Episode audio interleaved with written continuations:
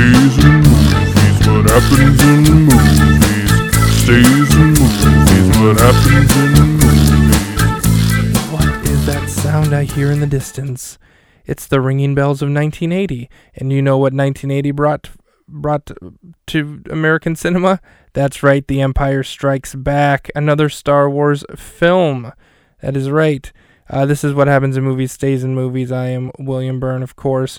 We were down two to seven, no Chewbacca, but guess what? Empire Strikes Back is the return of Chewbacca. Chewbacca Strikes Back might as well might as well have been the title because it is, it is now three to seven. We are in episode ten. It took quite a while to get here to get three, but three out of ten of the first ten films of Harrison Ford's career. Again, we're not cl- including anything before 1977, um, just smaller roles and TV stuff anyway. But three out of 10, 30% have had Chewbacca at this point. Um, it's if, if it keeps going this way, it's safe to say that he's not going to be in the majority of Harrison Ford movies, a- aka over 50%. But let's just see, you know, where it goes from here. I don't want to say anything yet. But uh, you know, I haven't watched all these films yet, so he might appear. We'll have to see. Uh, check it out next time.